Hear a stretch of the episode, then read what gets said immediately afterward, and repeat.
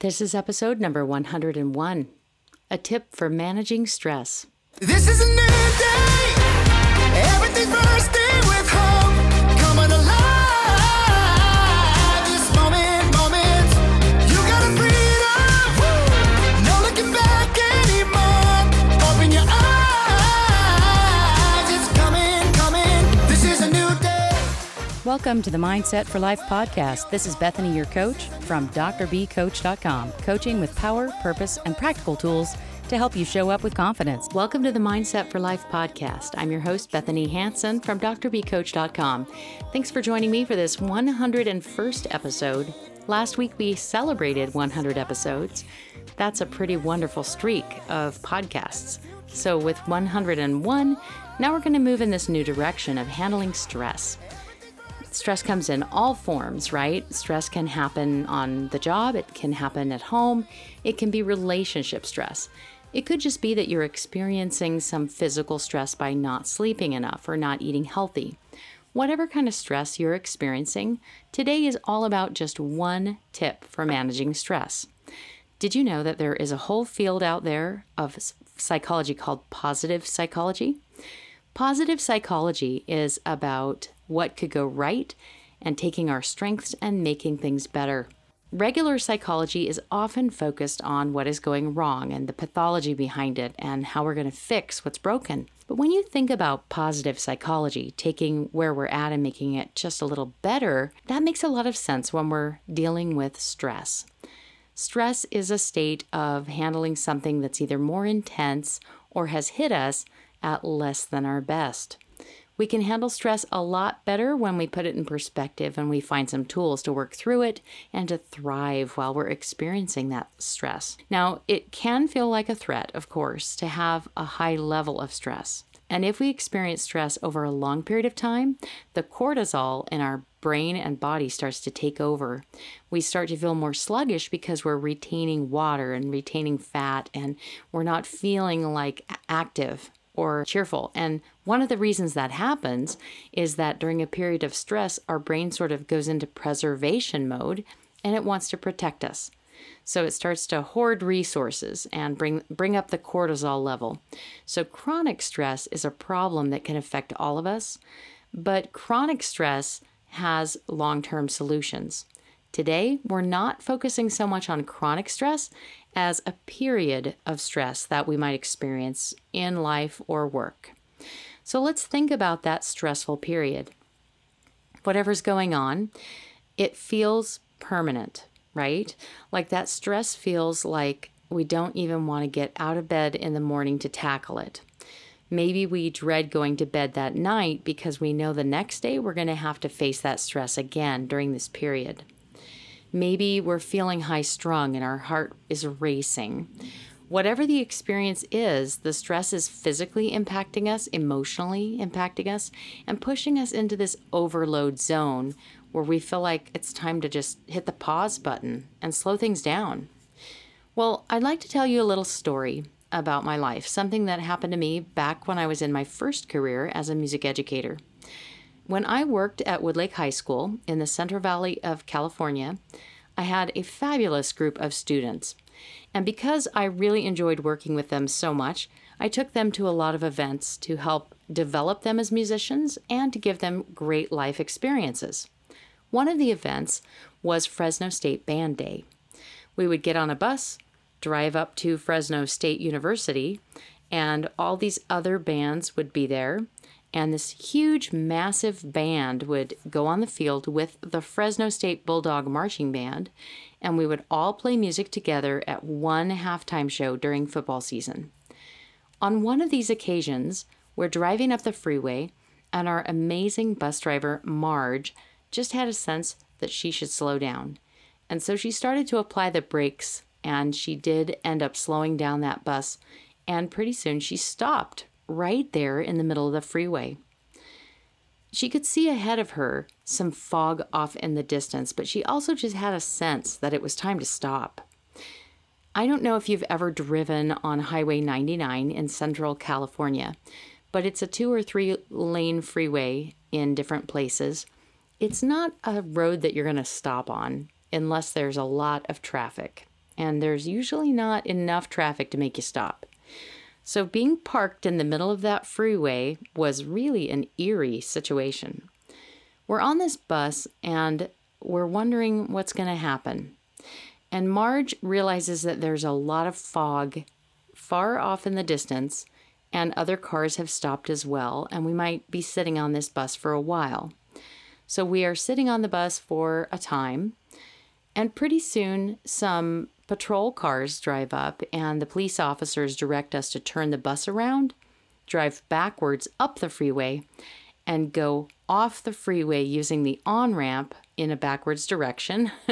And we're going to get on the road, and we're going to take city streets the rest of the way to Fresno State University. Needless to say, we were late to band day that year, but I was so grateful that she had a sense that she couldn't see as well as she had hoped, and she should slow down, and she even stopped. I'm sure some of the young people on that bus were very frustrated that we were not making progress. I was very worried that we were going to be late to band day. But ultimately, the best solution was to pay attention to the conditions that presented themselves to us and to wait for some instructions or some guidance about what to do on that freeway. We found out later there was, were one hundred five vehicles in front of us in a massive collision. I don't think I've ever seen a collision of one hundred five cars and trucks and other vehicles, nor do I want to. There were pictures in the paper, so we got to see the evidence, but fortunately, we were not part of that giant accident caused by the fog. There are periods of stress in our lives that are like that fog. We know the sun is up there somewhere, above the thick, blocking layer of fog. The sun is still there. We can't see it, we can't feel its warmth, and we can't be uplifted by its cheerful rays of light, but we know it's there. And during a period of stress, we might need an alternate plan. It's helpful to remember that the sun is there, and to kind of imagine what it would look like if we were, instead of down here in the stress of all of this, if we were in an airplane flying above the fog that we're experiencing during that stressful time. We would see the sun shining, and we would see the clouds below us. And we would probably wonder what was going on down there. Now, during the stress, it's very tempting to think the situation is permanent. It's always going to be this stressful. And maybe we might even think that it's Everything. Everything's bad. It's pervasive. Work is bad. Life is bad. It's all hard. It's all stressful. And we might even think that it's about us, like something in us is deficient or broken or somehow not able to measure up, so it's personal. Those three P's, permanent, pervasive, and personal, those are going to sabotage us when we're experiencing the stress. We need to flip that. So the tool for handling stress in really extreme situations is to flip the three P's and choose instead temporary, localized, and not personal. That means that this stress is going to pass. It's temporary. Not everything is this crazy or chaotic all the time. Secondly, it is this situation, and it might be impacting everything around it, but not everything in life or work is falling apart. And lastly, it's not personal. Yes, it feels like it's about me, and it feels like I need to measure up in some way, but if I can remember that it's not personal, everyone ex- expresses uh, frustration and experiences stress like this at times, then I can remember those three P's only apply to my happiness. Happiness can be permanent, and happiness can be pervasive, and happiness can be very personal. It's all about me when I am living in a cheerful, happy way. Of course, we can't be cheerful or happy all the time, but if we take those three P's of permanent, pervasive, and personal, and we apply them to things that are going right, things that are moving in a positive direction forward, and use the other options for the negative experience or the stress, we're going to be able to push through that stress and come out shining like the sun on the other side of it. It might be helpful to take an index card and write those ideas down and carry it around in your front pocket. I carry a few index cards in my purse or my wallet, and I look at them from time to time to remind myself of what I'm working on and what I'm trying to think to get myself through a tough situation. And I suggest that you try it. It's a great idea. It's a little mini habit you could start doing, and it's going to help you be resilient in a really difficult time. And then once the time has passed, you can get back to your normal routine and do some enjoyable thing that will take a little bit more time than you have to give it during the stress. Well, that's it for today. Thanks again for being here for this one hundred first episode of Mindset for Life podcast. I look forward to speaking with you again next week, and I wish you all the best in being the best version of you this coming week.